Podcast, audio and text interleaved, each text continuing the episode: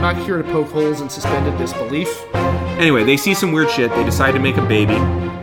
Thou merkin merchant. Who gives a fuck? Oh my god, I just want to start calling you Damien Yells at school boards.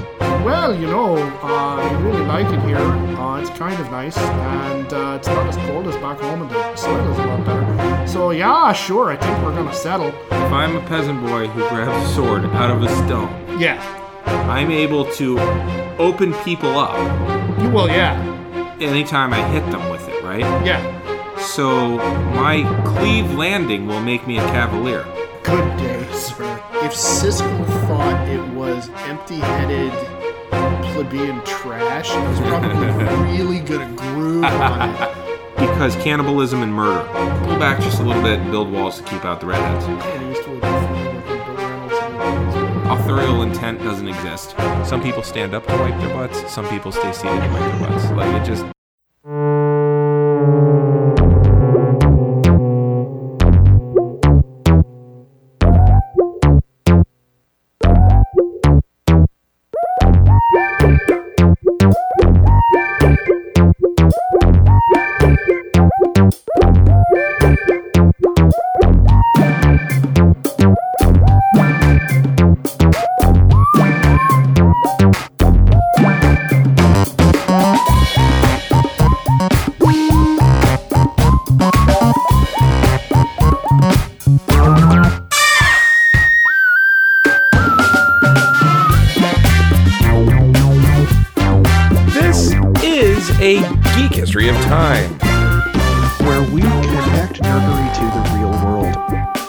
is Ed Blaylock. I'm a uh, history and English teacher at the middle school level here in Northern California. And uh, in the not too distant future, uh, like like getting closer with every passing minute, uh, I'm actually going to be able to say I'm a homeowner uh, here very soon. Um, my my wife and I have been working very hard uh, to uh, play the uh, end stage capitalist game of uh, improving our credit scores, and uh, we we actually got pre-approved for a home loan on uh, Thursday. And um, we're going to be we're going to be actually going and looking in earnest uh, at at houses uh, this weekend um, and and it's actually kind of funny. Uh, we, we have we have a list of you know these are you know absolute must-haves, and we've been talking forever. The must-haves are minimum three bedrooms, minimum two bathrooms. Like that's a that's a hard deck, you know, Uh, uh, requirement. And uh, we we have already uh, found a, a house that may very well uh, uh, force us to to give up uh, one of those. We found a property in in one part of town that my wife really wants to live in that only has one bathroom. And she sent it to me, and I was like, "The bathrooms thing was your deal, Right. like." And she said, "Yeah, but but I mean, look at the ceilings. Look at like look at how much property there is on this. It's amazing. We can do so much." I'm like, "You're going to be the one that'll have to share one bathroom with me and our son who is still potty training." So like, It doesn't get better when he's older, just so you know. yeah, yeah, I, I, I know, but like, if you're okay with it, then yeah, we can take a look. Um, so yeah, uh, but yeah, we're we're very excited, um, and I cannot wait to actually get my uh, barbecue grill installed. Because it's sitting in storage right now, but that's a story for another time. Who are you? Well, I'm Damien Harmony. I am a Latin and a drama teacher up here in Northern California. Um, and my son is trying out swear words. And what I mean by that is we were roughhousing. I saw this. I saw this post the other night. So there's a Good. bit of a, a history to this. We were roughhousing, and at one point, and he says, "You bitch," and I stopped everything. I was like, "What?" And he immediately realized, you know, he knew it was a bad word, and uh, he immediately was Uh-huh. like, "Oh, I'm I'm sorry." I'm like, "Okay, here's the thing. You did not know the context of that word, but I need to tell you, you never, ever use that word with another person." Um, Okay. It's got too much weight to it uh, if he's going to use it on yeah. a woman, especially, etc. So, and he was, you know, he's pretty cool. Well, then he started using the word badass from time to time to describe Captain Marvel or things like that. Um, that's fine. I got no problem with that. Okay. Yeah. Um, hardly and, even a swear. And then, uh, and then he used, um, he tried bastard once, and uh, minimal effect for him. He didn't get the joy out of it. Um, I taught them how to play liar's dice recently, and one of them called me on on my dice, and and I was bluffing, and I just lifted it up. I'm like, shit. And he's like, "What was that?" Uh, it, it, it's not that he hadn't heard me say that word. I've said that word plenty. Um, Yeah. but it was more like, "Why? Why are you swearing about that?" I'm like, "Oh, because I got caught. It's you know, no big deal." Okay. That night, he's taking a shower, um, and the the shampoo bottle falls and hits him on the foot, and we hear the thunk, the thunk, you know, and then we hear. Now, my son is a redhead. He is very similar to his dad in a number of ways, including uh, the acuity with which he feels pain. And unfortunately, he's not felt enough of it enough in his life that he is also incredibly tolerant of it, as I am. Um, so I have very low threshold, very high tolerance. Okay. Okay. I feel it Yeah, I- immediately. Yeah, but and, but and I understand what you're yeah. saying, unfortunately, but I'd, I'd say that's a credit to you as a parent protecting him. But yes, anyway, but yeah. physical pain is a reality of life. Uh, Yeah. And uh, anybody who sells otherwise is is selling something. selling Um, something. Yeah. But uh, so he he still feels like he still cries at physical pain. He's 11. It's fine. He gets to. Yeah. Um, I don't chide him for that at all. I'm just like feel it, move through it. Um, and so you hear, I'm gonna back away from the mic. Ow! Ow! Ow! And it's like, okay, you know, my daughter and I are sitting down there. It's like, oh man, he really must have hit him right there on the bone. And then we hear, shit! Shit! Shit! And as as you know, my son is scientifically acknowledged as the sweetest human being on oh, the Oh, planet. Such, such, he is such a cinnamon roll. So to hear him saying shit while in pain and knowing that he's trying it out, it's just so goddamn cute. And my daughter and I are sitting there just laughing at my son's pain, which is the worst lesson to teach her because she's kind of she's that person that needs to get you back if you accidentally hurt her. I'm working Yeah. on that. But um so I go up and check on him later. I'm like, "Hey, are you are you okay?" He's like, "Yeah, this just hurt and it really hurts." I'm like, "Okay." I I heard you you, you seemed pretty upset. He's like, "Yeah, I was swearing a little." Uh, so uh, So uh I, with, I, that- I, I hope he does not ever outgrow that that I do too. I do that uh, innocence, for lack of a better word. I don't I don't know how, how else to describe it, but his Yeah. you know that wonderful matter of fact. Yeah, I was swearing. yeah. I that like don't. I, I don't- hope that I'm change. I hope know? I'm Don't. like the worst potty mouth in his life, you know? like But okay, so without giving away my location or your location, I'm just going to tell you there's some nice uh, places to live out here that satisfy your needs. Just saying out loud. Yeah, yeah, I know. And and the the area in which you are living is a neighborhood in which my wife really wants to move to. Sweet. Um, I know who to work but on. there are there are there are financial issues involved Fair, fair. in terms of in terms of our upper limit of what we can afford right now. Right. So, you know, as a matter of fact, the the property I was just telling you about is out sort of in your neck of the woods. It's Mm-hmm. Oh, cool. it's it's not in your neighborhood, but it's in your part of town. I'm I'm in favor already. So Yeah. anything So, gets you closer. Um, cause, Yeah, well, you know. I don't like to barbecue, but I don't mind other people bar- barbecuing. you you don't like George. barbecuing, but you you you enjoy eating barbecue. Yeah, yeah. I don't like. You know what? Yeah. We we have figured out how to cook indoors, um, and I ain't going back. So Yeah, okay, whatever. I re- I recognize I'm in the minority on this one. I, yeah, I well, recognize. yeah, I this. mean, producer George are both like solidly looking at you askance, like, Oh, yeah. You guys like, Like- buy toys to make it more of a thing outdoors too, like giant, giant black metal toy. I'm like, all right, cool. I, I'm gonna be inside with your wives. Yeah, no, mine mine's a big, big ceramic Yeah, egg yeah. It's, I'm, with, I'm with a grill in it. already lost the- interest. Oh my Yeah. god, whatever. Yeah. Sorry. whatever.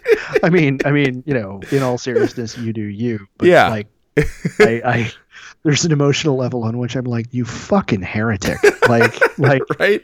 I mean, I mean, And you've got the existence tools to burn God- me, so you know. Yeah, yeah. denying denying the existence of God was one thing, and I'm willing to overlook that. But like, you're you're dissing outdoor cooking. like, That's your line in the sand. you know, that's that's that's so far past my line in the sand right there. Oh, I love it. Oh, speaking of uh, barbecues, line and sand. I don't know. Uh, let's talk zombies some more, because because it's only 2003 as far as my studies have gone, and uh, yeah. Yeah. So you remember I talked about Resident Evil a couple episodes ago, right? Um, Yeah, I'm gonna keep yes. talking about it pretty much every episode because that was just an ATM machine, um, or an ATM.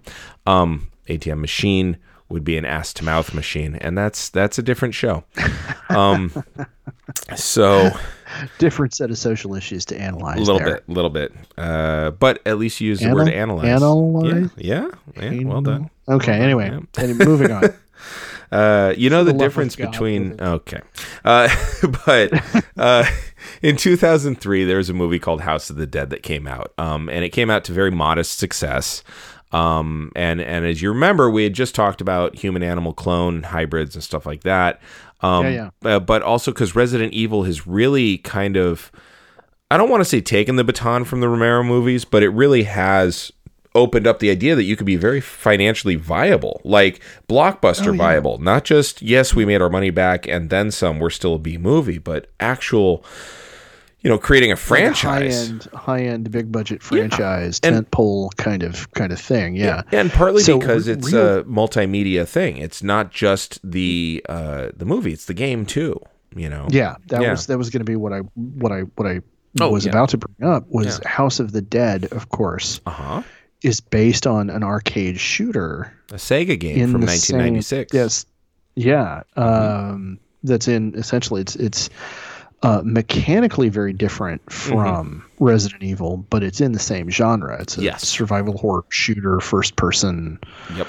kind of kind of thing. I remember playing it in the arcade. Oh wow. Um, I hated it. Uh, partly because I just uh, like again the the the genre was never one that I was that big on, sure. um, and just mechanically I just didn't it, I didn't like the way it worked. Okay, um, fair. It it it felt way too much like um, bullet spam, and Okay. like, yeah, I could see know, that. um, and so I, I never got into it, but I, I know of people who were huge big fans. My buddies would, you know, would go to the nickel arcade and they'd they'd put three bucks in that game Mm-hmm. Mm-hmm. over the course of you know an hour uh, or more. And so you know, I mean, yeah. Um, and for the time, it was a pretty advanced application of, of the of the software. You know, uh, so and then and then what what I think what I'm going to theorize here is part of the reason House Dead's performance was as modest as it was, and this is where I'm going to start guessing, is it largely because people took it as being a retread of Resident Evil? Because they're the same genre, they're both video game movies. I think it's more because it was so 1990s that it hurt. Okay. Okay, so first off, Uwe Boll is directing it, um, and that is an acquired taste, and and maybe not an acquired taste. That is a particular taste. You either like or don't like Uwe Boll. Um, yes, that's and a fair statement. and my friends who like zombie movies did not like Uwe Boll. Um, Okay. and also this this movie takes place on a rave island off the coast of Seattle. Okay, wait, back up. Yep. I, I've only gotten one sentence into it. There's Yeah, not yeah, much I- to back yeah, up. I, I, I understand, but it's a complicated sentence, and we need to break this down. Fair. Much like much like I'm having to do with with my English students. Okay, we're we're gonna so subject is here, predicate is here. Mhm. Um, okay, so a rave island Yes. off the off the coast of Seattle, Right. The the the out out in Puget Sound. the center of of like grunge. So we're gonna have a rave island out there. But In, in fairness, there's so- multiple musics that happen in every place. So if you had a rave in Athens, Georgia, I would think it was weird. But at the same time, uh, sure, there's kids who like JNCO. Um, Yeah, and, okay, uh, I, yeah, but I, yeah, that that was part of what I was going to say. Was like, okay, yes, grunge was epicentered yes, in and around the Pacific Northwest, but grunge was not ravey. not at all. And and I think if you're going for a movie, you're going for a a vulgar mindset, as in Okay, of yeah. the Vulgate. And so Yeah. setting it off the coast of Seattle is kind of odd as a choice. I think maybe, like I'm theorizing here, Sure. having lived in the Pacific Northwest, Sure, sure. there's maybe this kind of conceptual idea that it's this eternally foggy, rainy, spooky kind of kind Mhm. of place. Yes, yes, this is true. And so we're trying to get something atmospheric. Yep. Yep. So okay, I mean, I Okay, can yeah. I can see that, but by the same token, that is that's a pretty limited kind of view of what you need to do to get I think if you I think if you'd done a few overhead shots of LA and then a boat going to Catalina Island and then just said it was a rave island, you don't even have to film it there. You could establish a much more Yeah. believable rave scene where Yeah. excess and I'm going out to a goddamned island. That that seems very makes makes more yeah that's Yeah. very southern california like Yeah. speaking as a southern californian yes i can totally Yes. buy that Yeah, right. But instead we're I in mean, I'm- Seattle. yeah Um, I'm a- yeah So there's a boat that takes our two protagonists over to the Rave Island. Um, fun fact: the captain and the first mate of the boat uh, are the captain from Das Boot and Clint Howard. I was tickled by that. Not the Clint Howard so much, but the pairing with the captain from Das Boot. Right. money dear boy Yes. Um. like But I, I also just like that he's a little bit pigeonholed into it's got to be semi-naval. Like it's just like Clint Yeah. Howard's and everything, but like this guy, Yeah. he can't get off the fucking water. Uh, so no matter how Yeah. hard he tries so we have a party of six people, right? Uh, always on a fucking boat why the fuck do i always have to be sitting on a fucking I, look at all you know these i get seasick why you know you, you understand my, my understated performances are all based around the fact that I'm taking fucking Dramamine twice a fucking day. I'm nauseous. I'm nauseous. sick. that is why I I'm have such dread. I'm sick to my stomach and I'm fucking tired. Like, can, please. So So, yeah. so anyway, So yeah, during the rave, of course, there's a zombie attack, and our party of six, of course. which is quickly whittled down and then added to again, uh, they try to escape this, right? Um, Yeah, oh, well, did I like- mention like that? do? Did I mention that the island off the coast of Seattle is called the Isla del Morte? Right, right. Because Because it the used to be Northwest had been Uh-huh. uh, settled by the Spanish. Right. Well, this island specifically had been a slaving island for Spanish Catholic priest who was banished from Spain in the 15th century for his dark experiments, which the Catholic Church had forbidden. And again, you could have done all of this off the coast of Los Angeles. Would have made so much it more would have Made so much more sense. You know, okay, okay. If you'd gone you know what? Russian Orthodox, I could have could have stretched for this. it would have been a lot harder. But yes, no. Here's the thing. This this is and, and now I have a theory. Okay. I have a theory. Okay. So they wanted to film the trip out to Catalina Island. Uh-huh. They wanted an excuse to go out to Catalina Island Sure. to film. And then they realized they didn't have the fucking budget to film in Southern California. They had to film in, uh, you know, uh, British Columbia, like everybody does. And they're like, okay, whatever. It's off the coast of Seattle. Fine, fuck it, just go. Yeah, but they could have called it somewhere. Like I've seen Vancouver get called Boston plenty of times. Oh, I've seen You can- Vancouver get yeah. called, you know, some alien planet on Stargate SG One, Right. Like any number of times. The running gag when my friends and I were watching Stargate was, "Huh, it looks like British Columbia." Yeah, You know, yeah. It's amazing how You know. this the countryside of England in no way looks like Southern California. You know, it's that kind Yeah. of joke. you yeah, yeah, like yeah. Yeah. So, so Uh huh. I, I think I think the deal is the the script got written, and they ran into the Then well, we can't edit it. afford to film there, and then they were just like, okay, yeah, no, fuck it, we'll do it live, and yeah, we'll just, we'll, I- you know, it's Seattle instead of L.A., but everything else, why? We'll just leave it alone. You could have it, called you know. it those things though. Like that's that's the thing. Like this was deliberate choices, and and I'm Oh, not yeah, going to be generous about the choices. No, Now- I'm not. I'm not. Yeah. I'm not trying to be jet. I, I think it makes it actually worse. I'm not. No, I think No, you're at least begging like ignorance, whereas I think no, these were deliberate choices. like they didn't okay. understand how Alright, budgets yeah, worked, and I'm like, no, this Yeah. was their choice. Um, Okay.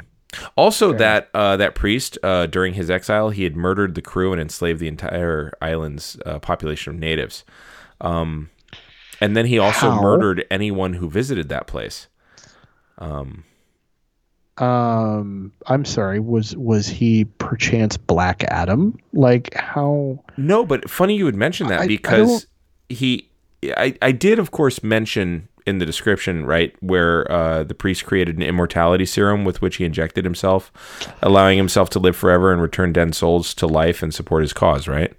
No, you No? you left Oh. that that part of the the equation out, which makes some of that make a little bit more sense. But I'm still going to go with uh, succeeding in enslaving the entire population of an island, Doesn't this feel like a Haiti zombie movie? and then a little bit, Yeah.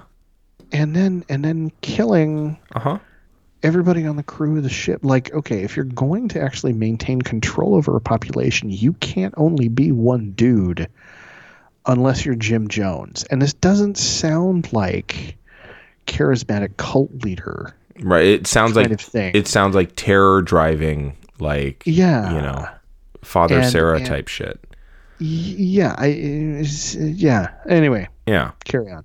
So there's tunnel chases, uh, chases in tunnels and out of tunnels. Uh, the priest ends up wearing somebody else's face at one point. He ends up attacking everyone. He plans to use their flesh. Someone decapitates him, but the corpse still continues on until someone squashes the head.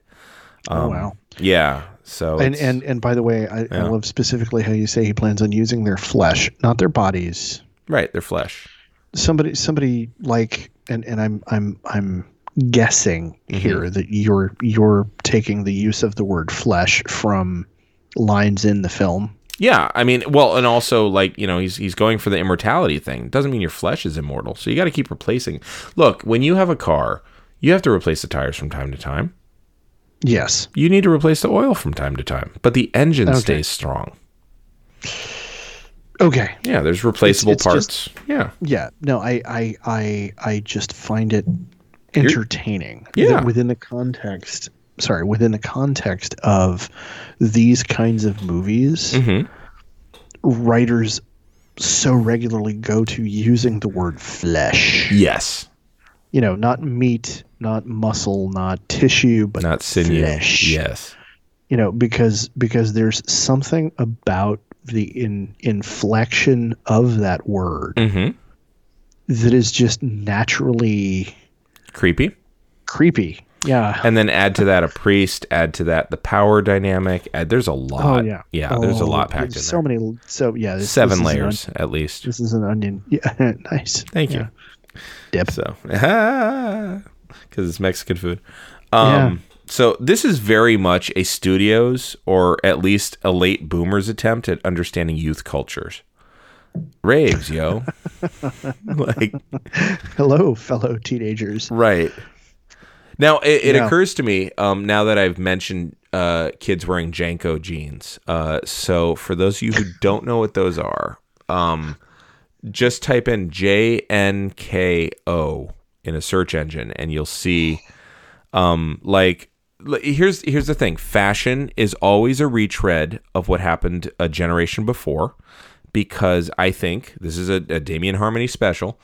I Okay. think that it is driven by spirit days in high schools by the girls because the moms save all their clothes because women don't vary in size nearly as much as men do from high school through parenting older teens. And so the moms save their clothes with that hopeful optimism of getting back to that shape, even though they won't. And their daughters are actually going to go through their closets and raid them to find stuff for spirit days. And then they'll put their own twist on it. My proof is that in the 90s, gals were starting to wear low rise jeans and um, hip huggers and uh, bell bottoms and Yeah. midriff shirts. Yes. Um, that was one of the styles. Now there were others. There were also the hip to ankle dresses um, with a t-shirt, Yeah. which was absolutely my favorite aesthetically. Um, but uh, I can see that. because it just looks so comfortable. Like, Yeah. Yeah. I'm just like, oh, comfort is hot. Um, I've- I've just always been that way. Um, man, I tell you, that's a woman in a jumpsuit. I'm just like, oh, it's got pockets.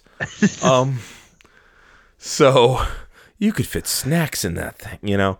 But uh, so so and then if you if you backward from 20 years from that you had virtually the same thing but it was much more denim based much more earthen Yeah. tones and Yeah, and yeah, in the 90s yeah. it was a little different but it was Yeah. kind of the same thing and now um 20 years after that i'm seeing students doing the same thing like It's like 30 years out. I hate to. Yeah, it's 30 years out. You're right. You're right. Years after that, Um, but, which just reinforces your idea that it's a generation thing. Yeah, because people had kids later. Um, Yeah. And so now we're seeing that again. Now, JNCOs were the boys' equivalent to it. Um, so there were bell bottoms, and Fucking JNCOs were like, you know what? They were- bell bottoms are not flared nearly enough. I want to look like the Emperor Palpatine toy, where the legs were just these giant Nice, billowy nice. things. Yeah, yeah. So I want to. I want to do something that like would pass for hakama yes, if if I were if I were transported to feudal Japan. denim hakama. Look, I look like I'm wearing. I want to be the mechanic like who wears hakama. trousers? Yeah. Yeah, yeah. I want to. Yeah, So hakama, hakama, but make it goth. yes, Like the So- fuck. I love the Yeah. idea of a rave happening in um like the mid South, uh, because you could just call it you know Jenkem and JNCOs. just Nice. thank you, thank Nice. you. All Yeah. of that together. No, that is that is. Oh my god. Uh, So so you said you know, you know, go, go into a search engine and look these up. Yeah, you did. and and schmuckbait i did and and it brought a rush of memories back um oh yeah. i am so glad i graduated from high school in 93 Oof. Yeah. So that i didn't have to see this Oh no, that it was in high school it hit big while I was in high school. Like there were there was a small contingent of people because I went to a very white bread school. Yeah. But but it did still hit because we we had people still dressing up like cowboys, which was oh ridiculous. well yeah that's that's eternal the thing is that that particular subculture in our country is is just that's that's a thing um like everybody Yeah, i talk not in the suburban Bay Area. Like what what are you doing? It's not Halloween. yeah What are you doing? Yeah, no, it's it's a it's it's an identitarian subculture. It's Yeah, it just a thing. Um, I was I was I don't know how to describe it. I was kind of You were a square. I Ed. wasn't adjacent. Well, I was a square. Yes, I was a dork. I just, Yeah. Square has given me too much credit. but but um, I I was raised by my mother, who is you know herself half Okie. So Mm. like there were aspects of that that Sure. I kind of carried around, but I was not you know. I, I didn't. I didn't walk around looking like a shirt tucker Right. uh, through through all of high school Fair. Uh you know but but like no i i grew up in in the burbs of san diego Uh-huh. and we had a couple of people like that it was only a couple but they were there um you know, the bigger groups we had were the were the kids that were really trying really hard to look like they were members of a Vietnamese gang. Yeah. Yeah. Like you know that that was that was a big aesthetic for for a number of kids Mhm. um and then we had a whole lot of preppy white people Yeah. Yeah. So And- in in in yeah. our preppy very very white bread school, um I I must confess to my aesthetic. Um my aesthetic was I never asked my parents for money for clothes. Um and so what that meant Okay. was um things would wear out and I wouldn't replace them because I'm also cheap. So I would wear shorts with um not quite long johns, but essentially long johns, but they were okay electric bright blue. okay So the shorts themselves were tan. And then you had these electric bright bright blue I'm going to call them looses cuz they weren't tights okay All right. Um and then whatever concert t-shirt or whatever. Um I had a friend at the time who she was much more of a square, much more of a preppy type person. She cared about things like fashion and, and all that. And we we've been friends forever. And I asked her one day, and I was like, So how come like I, I know I'm a decent person and I, I know that I'm funny and I know I've got a personality, but like very, very specific subgenre of people uh, were interested in me. Why weren't like most of your friends and, and stuff like that? And she said, Damien, did you see what you wore? like it would there was no hesitation there was no let me think on that it was i mean she i guess she'd been ready with that card forever she was just too polite to I pull just it want to help you. yeah and i'm like well yeah i saw what i wore i was comfortable and and warm but you know they let in the air so i wouldn't get sweaty it was nice and she's like and she just shook her head and walked away so Yeah. Okay. So- So, so my own my own aesthetic was um, Five nascent steps above grunge. mine. five Yeah. steps above five steps above mine easily yeah Oh, yeah, Yeah. yeah. Um, but like nascent grunge, mm-hmm, mm-hmm. like like as grunge was starting to become a thing, I realized that hey, you know what? Um, a flannel shirt actually looks like feels comfortable. So but a I'm not gonna, young you know, bobby button it up. Huh? a young Yeah, bobby yeah. yeah Pretty much, yeah. Okay. Um, it- however, however, a very big part of my aesthetic was I sort of inherited an old raincoat of my grandfather's. oh It was a a houndstooth check uh, overcoat with a black lining in Hmm. it, and um, the sleeves were too long, so I went everywhere with the sleeves rolled up a couple of times. So it was almost like I was wearing a trench coat, it's like silent bob like, kind of yeah a little bit Silent Bob esque. Hmm. Yes. Um, and yeah, and and again, um, I, I I didn't have a friend who ever looked at me and said, "Did you see what you were wearing?" but I'm but I'm pretty sure my my what it was comfortable and I think it looks cool would Mhm. like have totally been yeah my Yeah. own my own response to that. My, mine was much more like the um, an eight year old is designing a character on a role playing game on the Xbox. I love that analogy. It's that's that's, awesome. really what it was. that's pretty cool. It's like let's give him blue tight legs. Okay, Yeah. cool. And what color his Yeah. pants? Brown. All right. What's his shirt like? Something colorful. Looks like the '90s. All right. Cool. yeah. Uh, all right. So uh, Wow. in 2003, uh, Yeah. long after that, you know, I was I was much yeah. more fashionable. I was um, wearing argyles with knickers. Um, it's amazing I got married twice. but uh, so in 2003, there was a zombie movie. oh, Ed is just leaning back.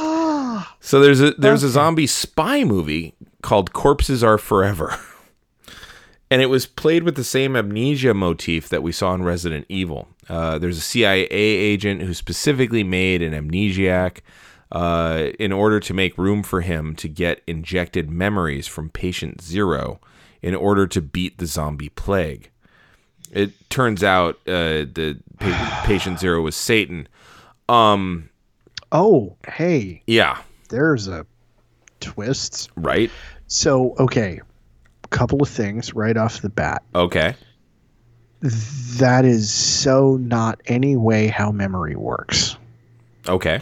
Yeah. like at all, Yeah. like in the least little bit. Yeah, but Johnny Mnemonic had been, you know, mildly popular, so Yeah, but Johnny Mnemonic, at least like the the mechanism of well, you know, you have access to this, but you don't have access. like you're carrying this memory, Right, but right. you can't actually. Like no, there is because it's a because it's a William Gibson story, Right. And so it's actually science fiction. Mhm. There's actually like a meaningful reason why that works that way. Here, th- yeah.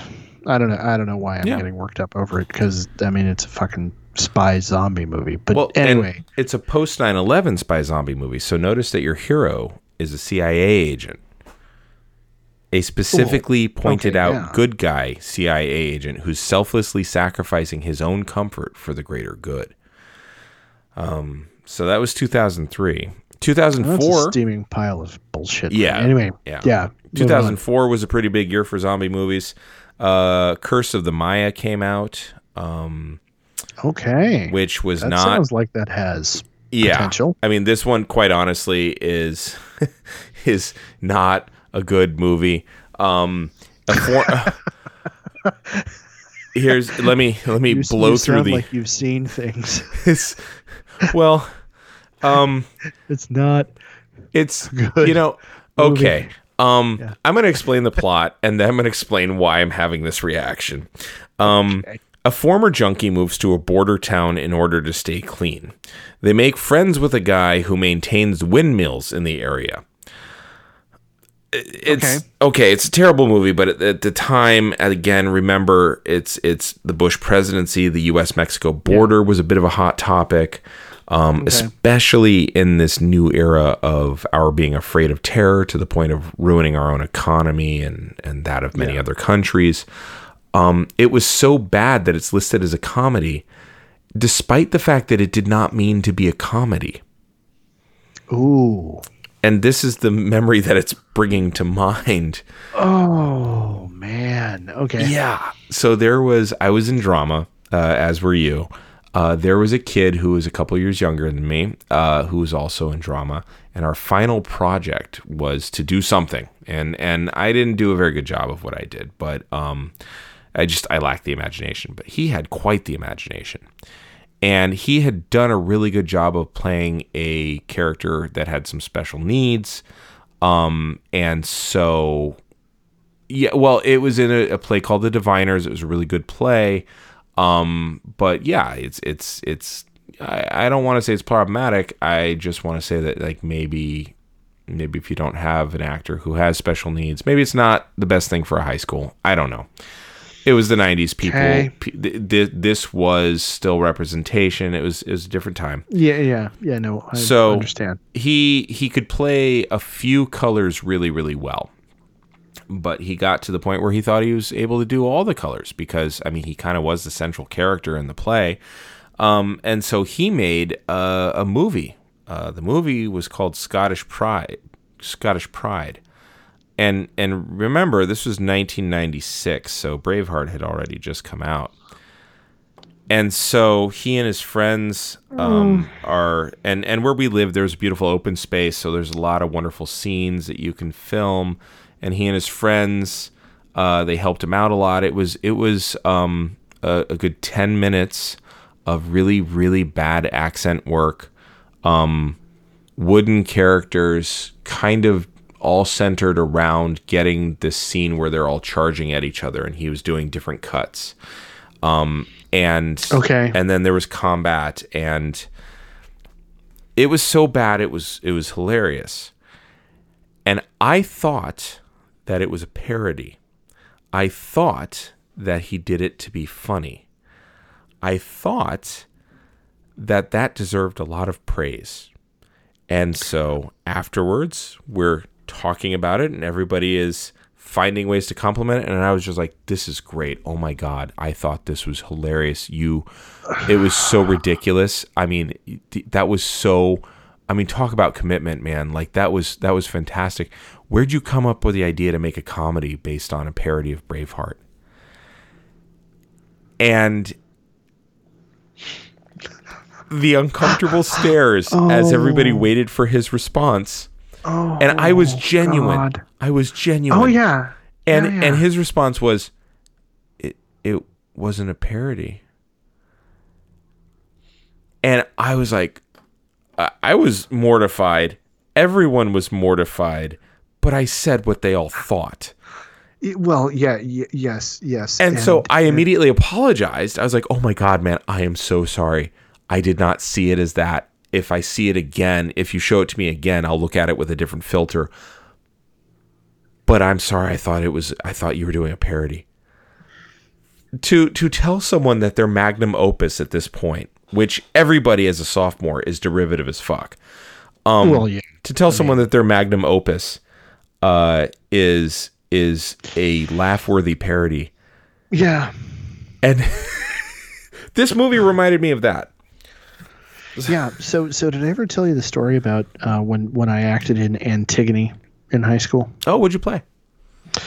Um, I I wound up getting cast in a in a combined role uh, that that wound up being the messenger. And there were there were two kind of supporting bits. One was one was the messenger, and I don't remember. It was one of them was a was soldier character. Yeah, the Sentry. It's, yeah, who? Yeah, I think the sentry. Yeah, I played the and, Sentry. And okay, and so our, our our director kind of meshed the two of them into the same character, yeah, okay.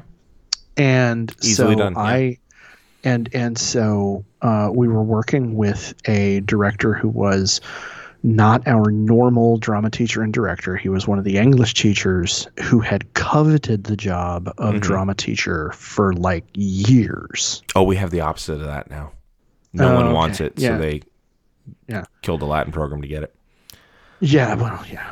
So, so yeah, no, he he had he had wanted to be doing drama for forever, Mm-hmm. and um, this was my senior year, and so our drama teacher was going to be moving the following year to the brand spanking new fancy high school up the road where he was not only going to have a bigger fancier theater to work with but he had been given the boys varsity basketball coaching job Oh. that he had been coveting for Mhm. years Mm-hmm. so so Antigone was this other teacher's audition essentially for taking over the drama department.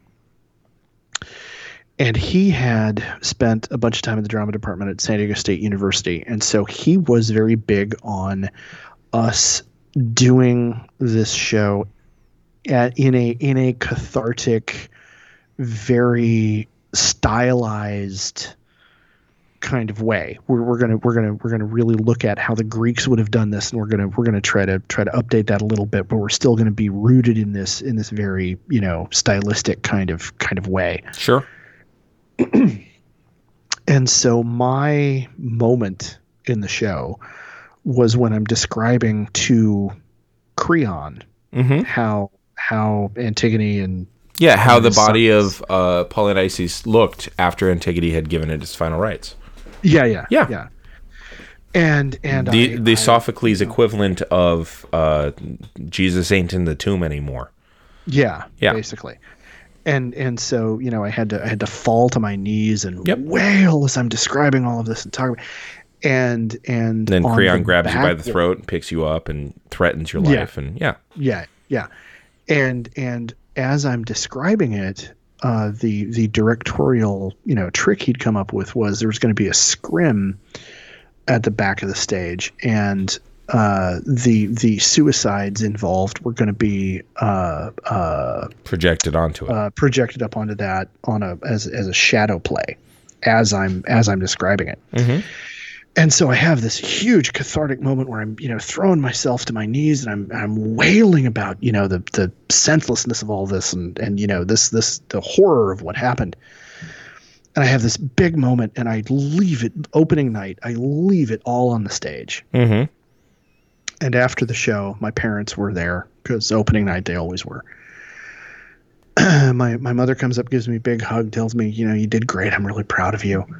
and my dad, God bless him, my dad comes up and puts his you know gives me a hug and then you know kind of kind of holds me out you know kind of at arm's length and kind of pats me on the shoulder and says well you're a comic player at heart Uh, yeah.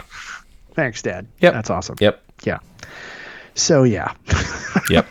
so I, I kind of know that feeling Mm-hmm, in yeah So imagine being the perpetrator of that. Well, I'm, you know, yeah only only in your case it was unwitting in Yes. my father's case it was i love you kid but this is not your thing right, right. So, So, well, be- because the 2000s were heavily derivative. Uh, Yes. Though Dawn of the Dead saw a Zack Snyder remake. Um. Okay yeah Yeah, same basic Okay. plot, modern twists, right? Yeah. The producers Yeah, yeah. wanted to quote make the old fans happy and make a lot of new fans. In other words, they wanted to make a lot of money based on nostalgia as well as growing market share of the interest in zombies. And since video games were popular, they made it similar to one. Uh, James Gunn, in writing his script for it, which I mean, what a combo, right? Wow. Yeah. Uh, he said, quote, I think that in the end, Dawn of the Dead is about redemption because it's about a bunch of people who have lived certain lives who have maybe not been the best people, and suddenly they have everything that they've used to define themselves. Their careers, their churches, their jobs, their families are stripped away. They're gone. They start at nothing and they have to become who they really are in the face of all that. And some of the people are redeemed and end up becoming good people. And some of them are not redeemed and they end up, you know, not redeemed. And that's what kind of drove me throughout the story was it was a story about redemption. I also think there's a lot about how people survive and what people turn into in turn to in the face of such tragedy. The tragedy in this case being flesh-eating zombies. And it really it's a good it's a group coming together to work as a community who wouldn't otherwise work together. So there's that foundation of love, that basic message within even Dawn of the Dead. Okay. I'm I'm I, I feel like it needs to be said. Yes. That's about as as opposite a worldview from Romero as you can get. Thank you for catching that. Like Now you see why I had to put the whole goddamn Like- quote in there. yeah, like I mean, understand I love James Gunn. Yeah. Like I you know, and and his and his his positivist sensibility is Mhm. part of what I love about him. So I mean that's awesome. But like this this is gonna be quite the remake if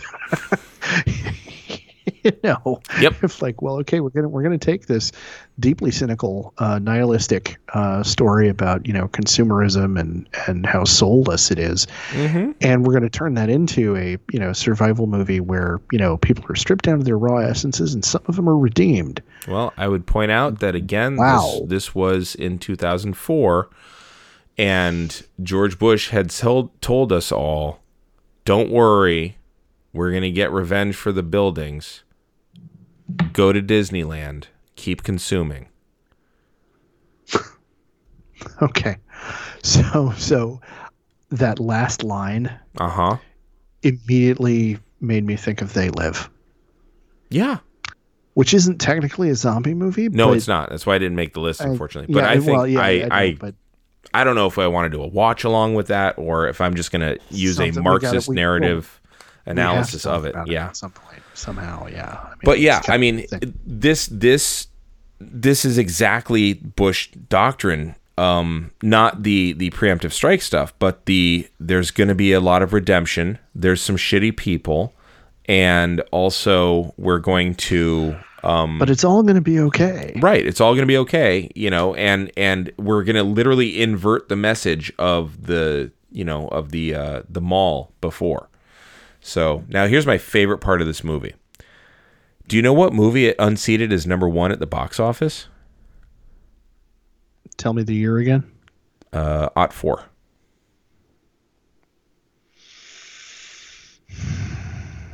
Oh, I don't know. I was trying, but Passion of the Christ.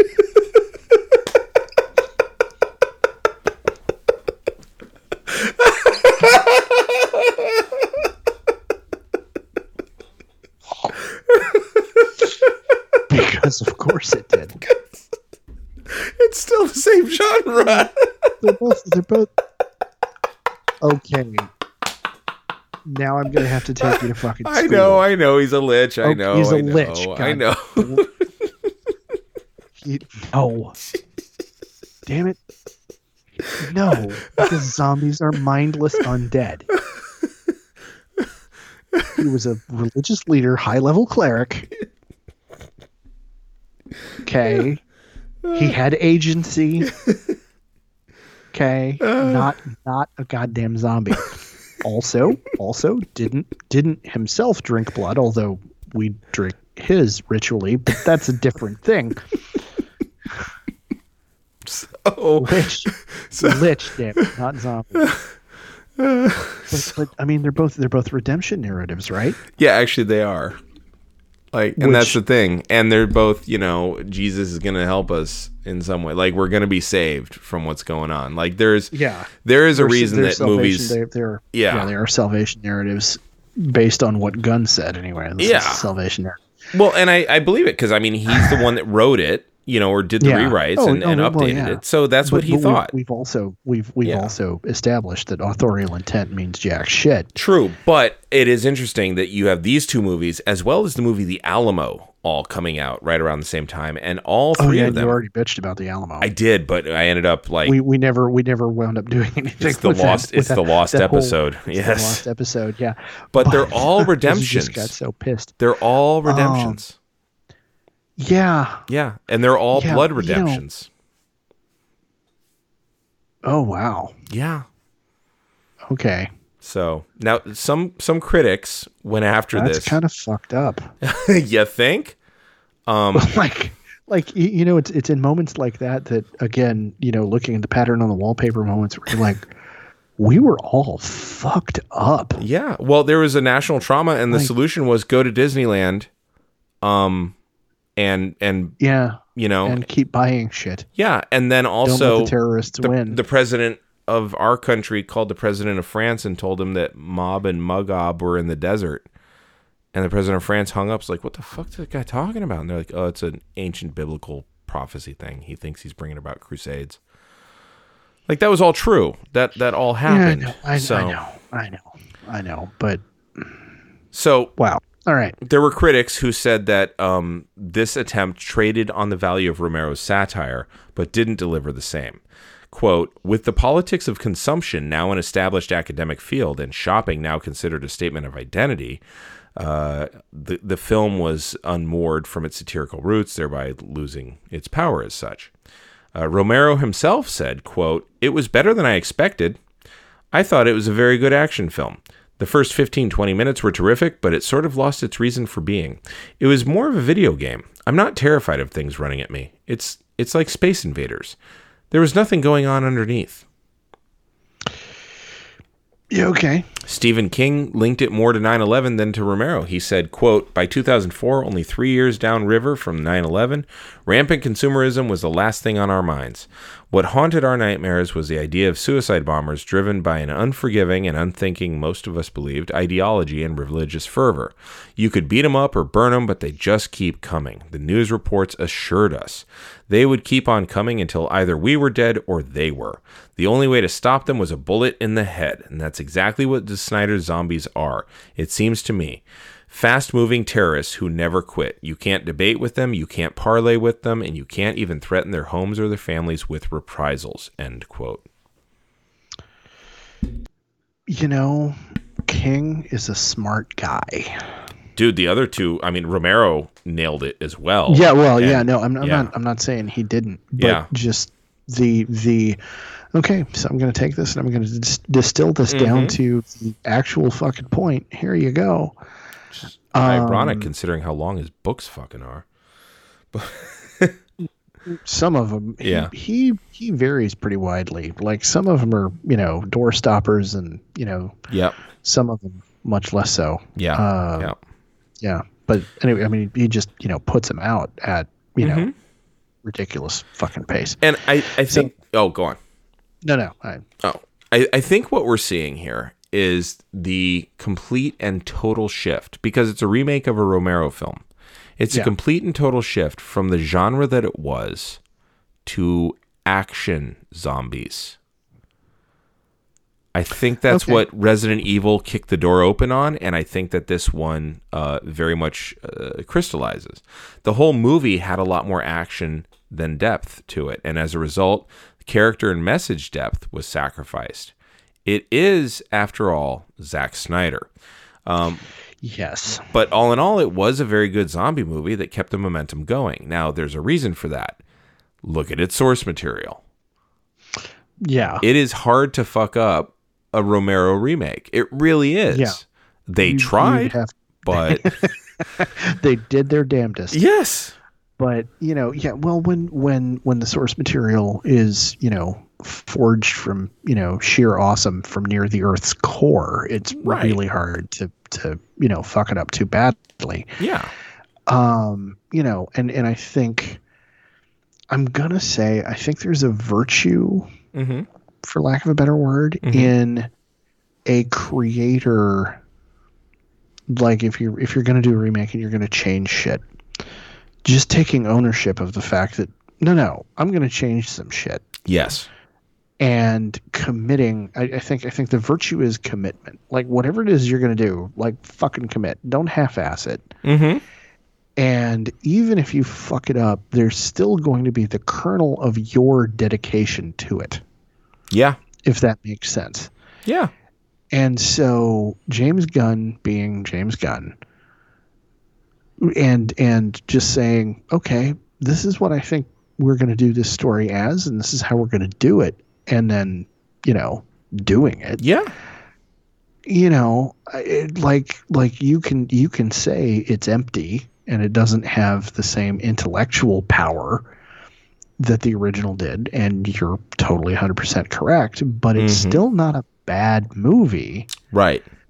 because nobody half-assed it. Everybody showed up and everybody said, "No, man, we're doing Mhm. it." hmm You know, I think if you really look at every bad movie, hmm somewhere along the way, either because the budget just was not there for them to commit to what they really wanted to do. Because I mean, there's any number of movies you can look at and like, this is a really great idea that did not like the technology didn't exist or the budget just wasn't here, and there was just no way to truly commit to this. You know, or you know, the script writer half-assed it and you know the only thing that saves this is that everybody doing this movie was having so much fun they were all here for it Yep. you know and you can have a meh mediocre movie that really should be a shitty one hmm you know and i'm i yeah i don't know where i started out trying to go with that but just you know it's it's if, if you've got a good It could be a, material it could be a good movie that betrays the source material. It could be Yeah. a well done betrayal. Yes Yeah. there you go So, also in 2004, Resident Evil came out. Like I said, it was a good movie, a good year for zombie movies. Yeah. You just also had the, you know, Curse of the Maya. Um, so, Resident Evil Apocalypse comes out in 2004, uh, and Okay. they are capitalizing quickly and successfully on the success of the first one. You remember the first one comes out in Ot 2 or maybe Ot 1. It was panned again, and again, Oh, it yeah. made a ton of money. Um, this time, the whole city is quarantined uh, by the uh, military executive in the Umbrella Co- Corporation, um, as the one bridge out of Raccoon City shows signs of human infection. And this time, the corporation releases genetically engineered soldiers in eluding the Nemesis, a big ass hunter killer android, to kill the scientists responsible for the outbreak. And of course, they're hunting Alice too, because what, what would be Resident Evil without Milla Jovovich? Um, the heroine from the last one, who had some memory of what's happened now, she goes on a saving spree, um, which I think is a really good way to put it. Um, as the military folks on the ground are trying to find and secure locations where zombies can't get to folks, um, there's also a mad dash to a helicopter because that's becoming tropey, uh, an ambush by Umbrella military personnel, and a fight ensues. And eventually, the survivors, including Alice, uh, leading them through Wonderland, get in the helicopter, kick out the major uh, in charge of everything, who is then devoured by zombies, and they're getting away. And of course, until the nuclear bomb goes off, knocking the helicopter into a crash. And once again, Alice wakes up, and once again, she has to escape Umbrella. But this time, it's revealed that this is also part of Umbrella's plan, setting us up for yet another movie. Well, of course. So what I what I want to note here in this one, it's 2004. There's a lot more corporate corruption being acknowledged, uh, a lot more genetic tinkering and tampering, uh, a lot more chase action, and ultimately it's a pretty postmodernistic look with zombies. Uh, there's a lot of questions about power, the right of that power, and the impact on morality with that power. But central and climactic to it all is the bringing back of nuclear fear um, as well as the lengths to which a government or a corporation will go in order to cover up its own lies about its own missteps. Okay, so by 04, Yeah. Abu we Ghraib. knew there. Yeah, okay. and we knew by that time there hadn't been WMDs. No UW, no WMDs, and that the U.S. government had known that there were none and had suppressed that information and forged ahead anyway as though they were, Yeah. and that they had fed information to the New York Times and then said, "See, the New York Times had said the same thing." There's a lot of cover-up shit going on. Oh, yeah. Oh, And- all of it. by the time this movie hits the theaters in Sep- September 10th, 2004, Huh. there's one month to the election where there's one guy who's a war veteran who took a stand against the very war that he fought in after he came home and then the other guy did mountains of cocaine married a woman who killed someone in a car accident and avoided going to that same war by flying planes badly in Texas. Oh no no no! I'm sorry. You're you're giving him way too much credit by saying that he flew airplanes badly in Texas. No no, he didn't fucking show up to fly airplanes badly in Texas. Not all the time. I mean, he did log some flight hours, but not many. Yeah, Yeah. whatever. I'm not saying he did his duty. He skipped he skipped school on Yeah. his fucking National Guard. Like, come on. Yeah. Now the best Yeah. part was that somehow the veteran who had multiple Purple Hearts was the coward, and the fake cowboy who got out of the war was a war hero. Well, because one of the things that the right in this country has gotten very good at doing is weaponizing perceived masculinity, Mm-hmm. machismo. Yeah. And John Kerry, Mm-hmm. for all of his manifest virtues, in many ways does not match the traditional view of what a rugged, manly man ought to look like. Yeah, he has a very narrow face. I mean, that in and of itself is a mark against him for well, some he reason. looks he looks he looks really patrician. he does. really really really patrician and um despite his like you can look at his military record and see his proven physical courage Yeah. um his the the way masculinity in our culture is is expected to manifest itself Mm-hmm. is in these ways that like if you are cultured if you are a wine drinker if you are like if you speak french fluently like all Right. of these things count against you for like masculinity points If you're a good statesman, uh, yeah like, No, we don't want that. I want to have a beer with him. He's not. He's got so many bodyguards. You'll never get near him. you'll never get anywhere near number one number Yeah. two this isn't a popularity contest why the fuck anyway Yeah, I want to have a beer with him, but we want someone who's gonna actually be able to pronounce the Japanese prime minister's name.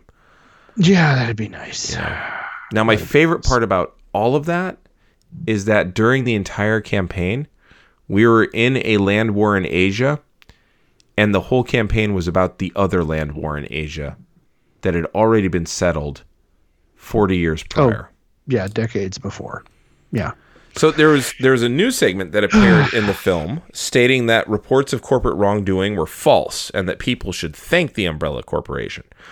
Uh, th- th- that lack of subtlety would have made Romero blush. Um, clearly, an allegory of lying corporations like Halliburton and KBR, as well as the Oh, ex- yeah. executive branch and the government at the time oh and blackwater that comes, I think, a little bit after. I want to say that's during his second term.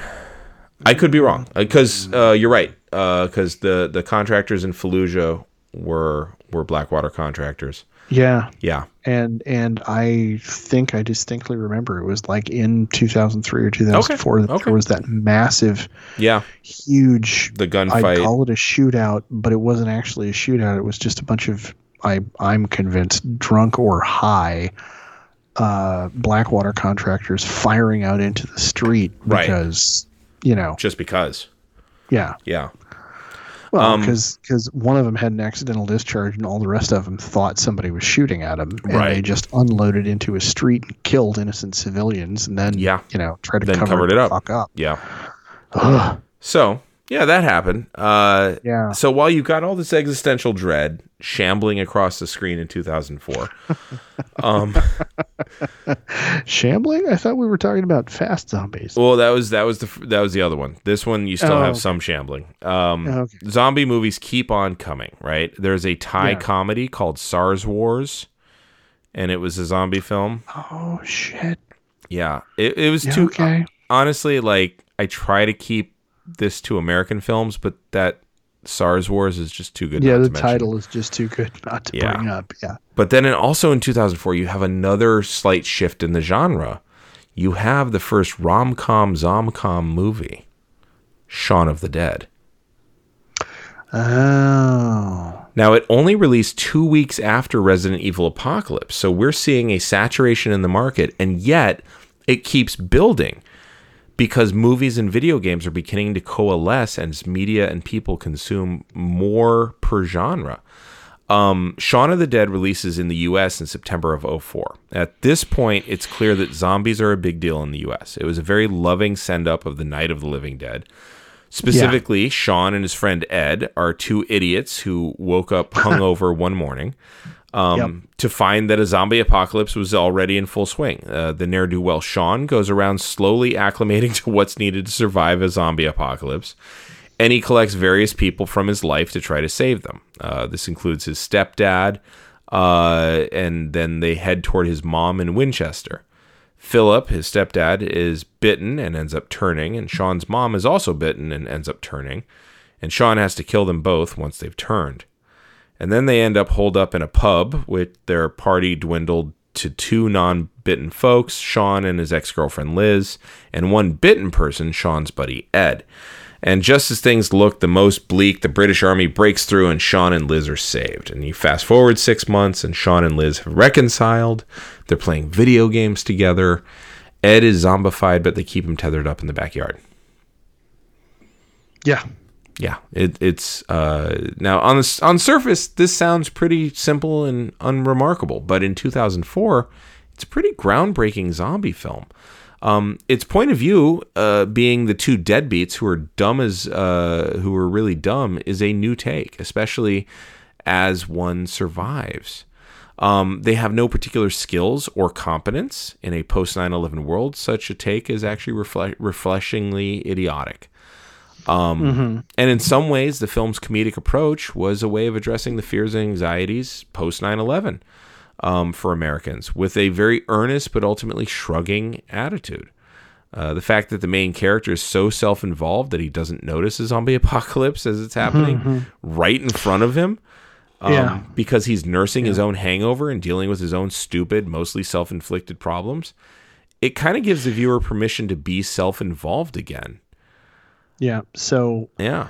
I just want to point out Yeah. because the, the, you're, you're describing the dynamic of the of the main characters there, Mm-hmm. and uh, Simon Pegg and Nick Frost, Yes. who are Shaun and Ed respectively, Mhm. are both Gen Xers. Yes. It is a Gen. It is. It is. I'm going to argue it is the first Gen X zombie film. Okay, I don't need to read the last Because- sentence of the paragraph. Okay. well, there you go. But go for it, man. Like you're already well, well, yeah, yeah. You know, because like you know, I mean, the the, the first the first big um, uh, explosion of of our generational identity on the screen was Reality Bites, Mhm. which is which is you know centered around the experiences of a bunch of Gen Xers who've you know graduated from college and like, well, what the fuck are we gonna do? right. You know, grad, graduating into a world that like you're overeducated to get a real job in. Yeah. I mean, to way oversimplify. And then, um, you know, beyond uh, Reality Bites, then who who are two of our biggest, uh, you know, pop culture kind of kind of avatars for our generation are Jay and fucking Silent Bob. Oh, I was going to go with Right. Brad Brad Pitt and Ed Norton from Fight Club. Okay, well, yes, But okay. too. Yeah. I'd, I'd, I'd But you're right. I'd argue, I'd argue they're kind of the yin yang. Yeah. uh, you know, the, the duos are kind of, you know, because because what are what are you you know uh, Pitt and uh, Norton, but the um, dark side. I don't know if dark side is the right word, but the but the the angry Mm-hmm. Uh, counterpart to Jay and Silent Bob. Yeah. Really, you've Yeah. got one loud, obnoxious one and one kind of retiring introvert Mm-hmm. and and like our defining characteristic as a as a generation has been meh Yeah. you know and so and so we have we have simon pegg and nick frost as this pair of you know gen xers Mm-hmm. with a like okay you know i really don't care about getting ahead in the world i'm not that ambitious because like if i set my sights too high i'm just going to be disappointed all i want to do is be able to go to the pub and play video games with my friends like Yeah. the fuck Well, and also, You know. oh, go on. no go ahead Oh, I was going to say also, he never really shoves his concerns aside during the apocalypse. They he carries them with him. So it's it's a bit of a chance to have other people relate to the fact that their problems, no matter how trivial, uh, don't stop just because the United States went completely apeshit and invaded a second country in a thoroughly unconnected war uh, with the war on terrorism. and in that way it's a very british gen x film yeah. but I also think that it's a very Gen X film in that uh, Gen X, um, you know, we we were the we were the uh, our our generation were the ones that were like looking around, going, "Are you fucking kidding me?" Like the Boomers were like in full power, and X is just Oh, like, yeah. "Oh, for God's sake!" Like, yeah and and and we knew yeah, i think i think without without ever like ever verbalizing it mm-hmm. we knew that we just didn't have there, there wasn't really very much we could fucking do first off because we were kids. Right, and then by the time we weren't kids anymore um we're outnumbered by the generation who came before us. Yes, like there just weren't enough of us. Yeah, you know so like what the fuck do you do in that situation? Oh, absolutely, you develop a really unhealthy dark sense of humor and and and you have any number of not so great coping mechanisms mm-hmm. like you know and and then you know and then we got sandwiched between you know the boomers and then the millennials who came after us Mm-hmm. and and yeah and now we're we're and now i i think anyway i'm i'm arrogating here to myself you know the attitude of an entire generation now i'm looking at the zoomers going like y'all are badasses. You you go. Yeah, like you know we we we were not able to do this. We did not we did not have the the gumption or the get to itiveness Well, we lacked the vocabulary, but we had the attitude. And then the Yes, millennials gained the vocabulary and had the attitude. And Yeah. Z, um, yeah, they're Z, Z is just out of fucks to give. Yeah, yeah, like like we're out of fucks to give too but it's a very different kind of out of fucks to give yes, yes, Like our out of fucks to give is meh. Their out of fucks to give is oh yeah no fuck this. yeah. We reject your paradigm. We reject. we we're totally we're creating a reality. We don't oh, care if yeah. it's on your corpse or not. Yeah, I reject your reality and substitute my own. Like Yeah. yeah, So, so Shaun of the Dead was also a satire in a very different vein than Romero's Night of the Living Dead was a mm. satire. Romero's satirizing sat, uh, society through a zombie film. Shaun of the Yeah. Dead is satirizing the entire zombie movie genre and all that it was indicating. Um, the undead and all the existential crises that came with them basically served to interrupt the idiocy of these two fellows as they bumbled through a new day you know, and I, I think there's something to be said there. That's it's it's a bit meta, it's a bit pomo, but um, Oh, at, yeah. the, at the end of the day, it is a okay, satirizing a shitty reality hasn't gotten us anywhere, so I'm gonna make fun of the satirizing now.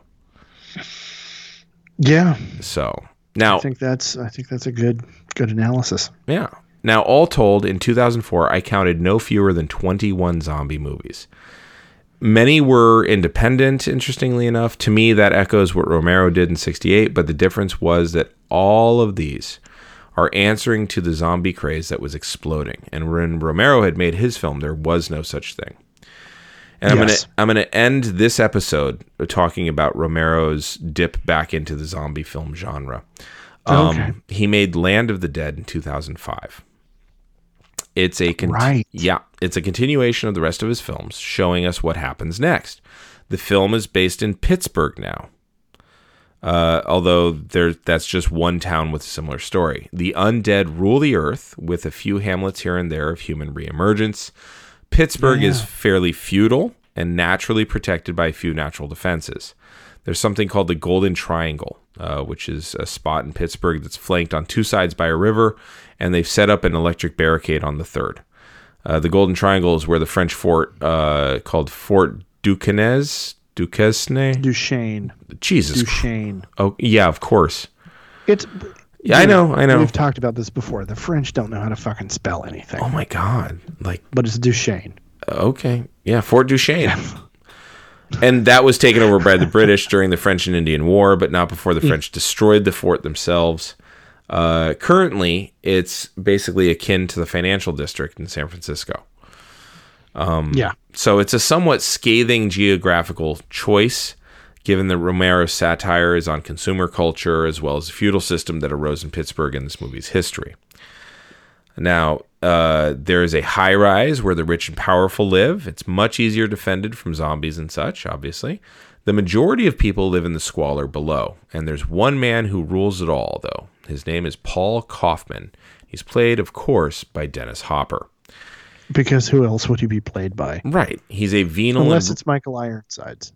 You might be able to get. That would be his lieutenant. That would be his lieutenant. That's a good point. He That's never good point. plays the guy in charge, That's true. even That's in V. Um, he's a venal and ruthless plutocrat who lives at the top of a high rise that is preceded by a huge mall. Yes.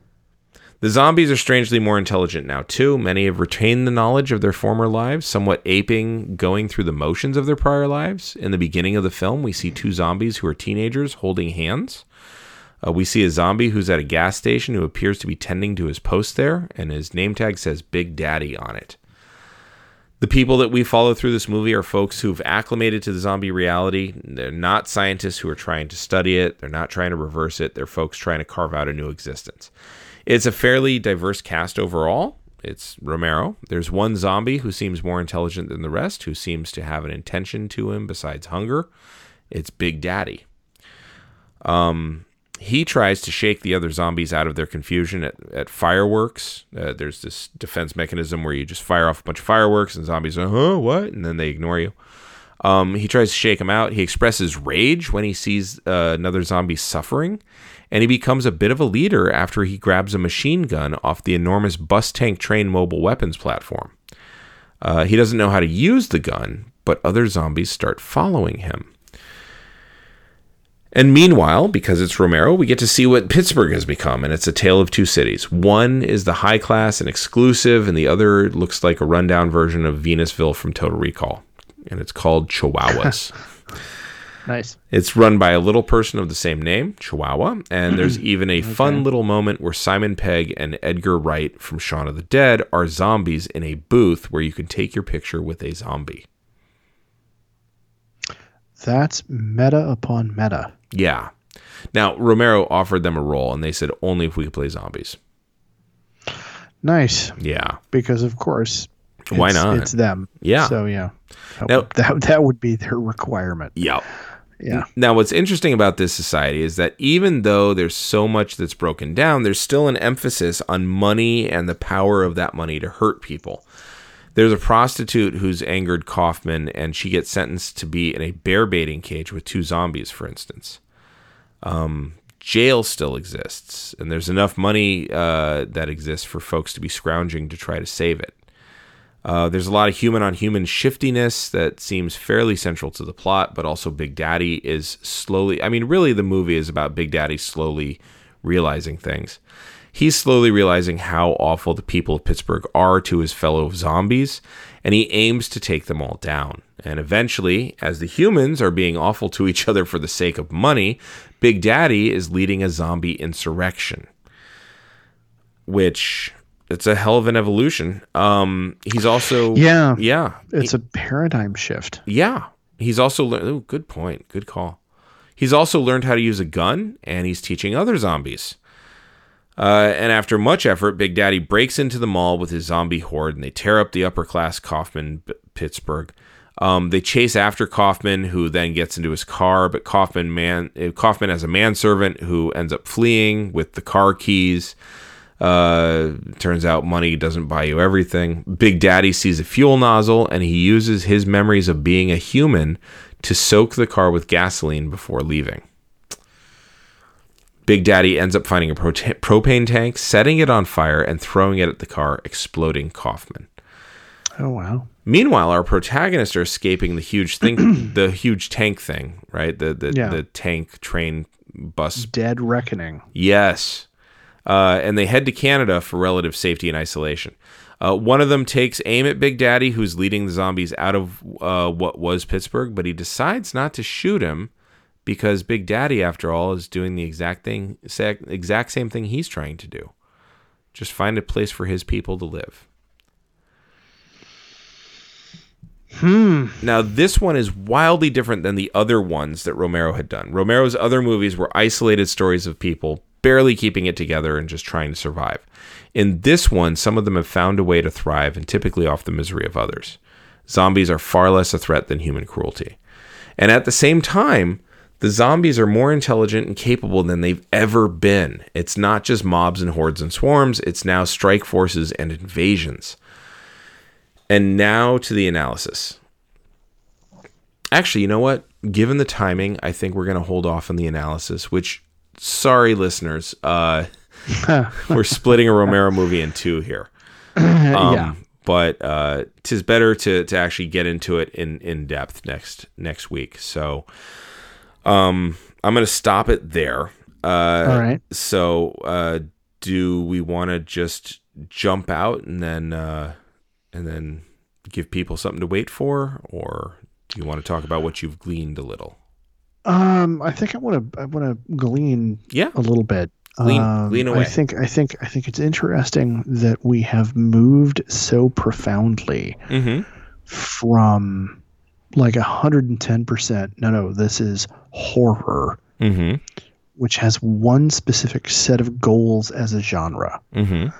and we have moved from that to a lot of these being like horror flavored action films Mm-hmm. and That's it's exactly not, right. Yeah. it's it's not about it, it isn't about fear anymore as much as it's about Mm-hmm. a conflict and survival and the the what what are the forces that are that are in conflict Mm-hmm. if that makes sense Yeah. you yeah. know the, the the the the big idea behind it has shifted really dramatically. And i i think beyond that i want to you know do the in-depth analysis in the next episode. But it's it's it's remarkable to me what a major paradigm shift we're seeing yes. over the course of this time. And i think i think it got started by the resident evil movies Mm-hmm. without the resident evil movies understanding what they were doing to the genre I agree completely. so yeah, Well, and I think uh, what what you're really describing there, and and I got nothing against action films, nothing against them, but the shift goes from thinky movies to something else. to spectacle Yeah, You know? maybe eh, I wouldn't even go that far. Um, Okay, I think. I think the shift goes from intelligent satire to mindless entertainment. okay And That again. I got no that. problem with mindless entertainment. I really don't. no But I do think it's interesting at the same time that we had a sitting president telling us Don't worry about it. Go and consume. Like literally, don't think about it. Yeah. Yeah. And we, Procreate. yeah, we we all seem to kind of listened. Um, Yeah. and it's showing in our zombie films. Yeah. No, I think that that yeah. That works. Yeah. Cool. Reading anything? Um student work. I'm and sorry. God help me. Yeah. Yeah. yeah. How about you? Uh, I'm just kind of plowing through the plays that we bought uh, for our Oh, school. right. So I've been reading Twilight. Um, a lot of really good monologues. Um, really, really good stuff there. Uh, I hate how prescient it continues to be. It's it's about the Rodney King uh, riots Mm-hmm. in L.A. and uh, you know reading reading what the the cops are saying. It's it's there's not that much different. No. So Sadly. yeah. no. Yeah. So that's what I'm reading. Um yeah, that's I guess I, I don't I don't know that I even recommend it to be honest. Um let me read it for you uh because it's a lot of monologue stylized and that's not going to be everybody's cup of tea. So there I think there are probably That better sense. research books out there for it. So All right. cool. Well, where can people find you on the social medias?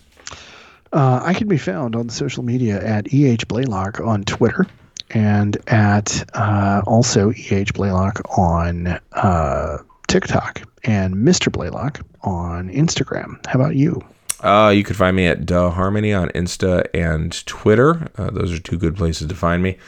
Um, and then, yeah, every Tuesday night, um, I am on twitch.tv forward slash capital puns, uh, delivering just wonderful, wonderful puns. So, that's, Isn't that a contradiction in terms? no, I think Twitch and TV um, go together pretty well. So, Nicely, nicely done. thank you. Where can they find us collectively? Collectively, we can be found at Geek History Time on Twitter and uh, Geek History www.geekhistory of time. Or is it just Geek History Time? I can't ever remember because I don't History of Time. to Geek History of Time Mhm. uh, on on the World Wide Web. I like it. So those those are all you need to shout at us uh, about having gotten something wrong or uh, believing that we got something wrong in our interpretation, which you know, screw you, you're wrong. Um, unless you're not. Uh, that that would probably be best done at Twitter. Um, and otherwise, you can find the podcast itself, Mhm. us here, on uh, Apple Podcasts, on Stitcher, Mhm. and on Spotify. And uh, wherever you get us, uh, please hit the subscribe button. Please review us. Give us the five stars that you know we deserve. And that's about it for me. That's plenty for us. So, All right. cool. Well, for a geek history of time, I'm Damien Harmony. And I'm Ed Blaylock. And until next time, they're coming for you.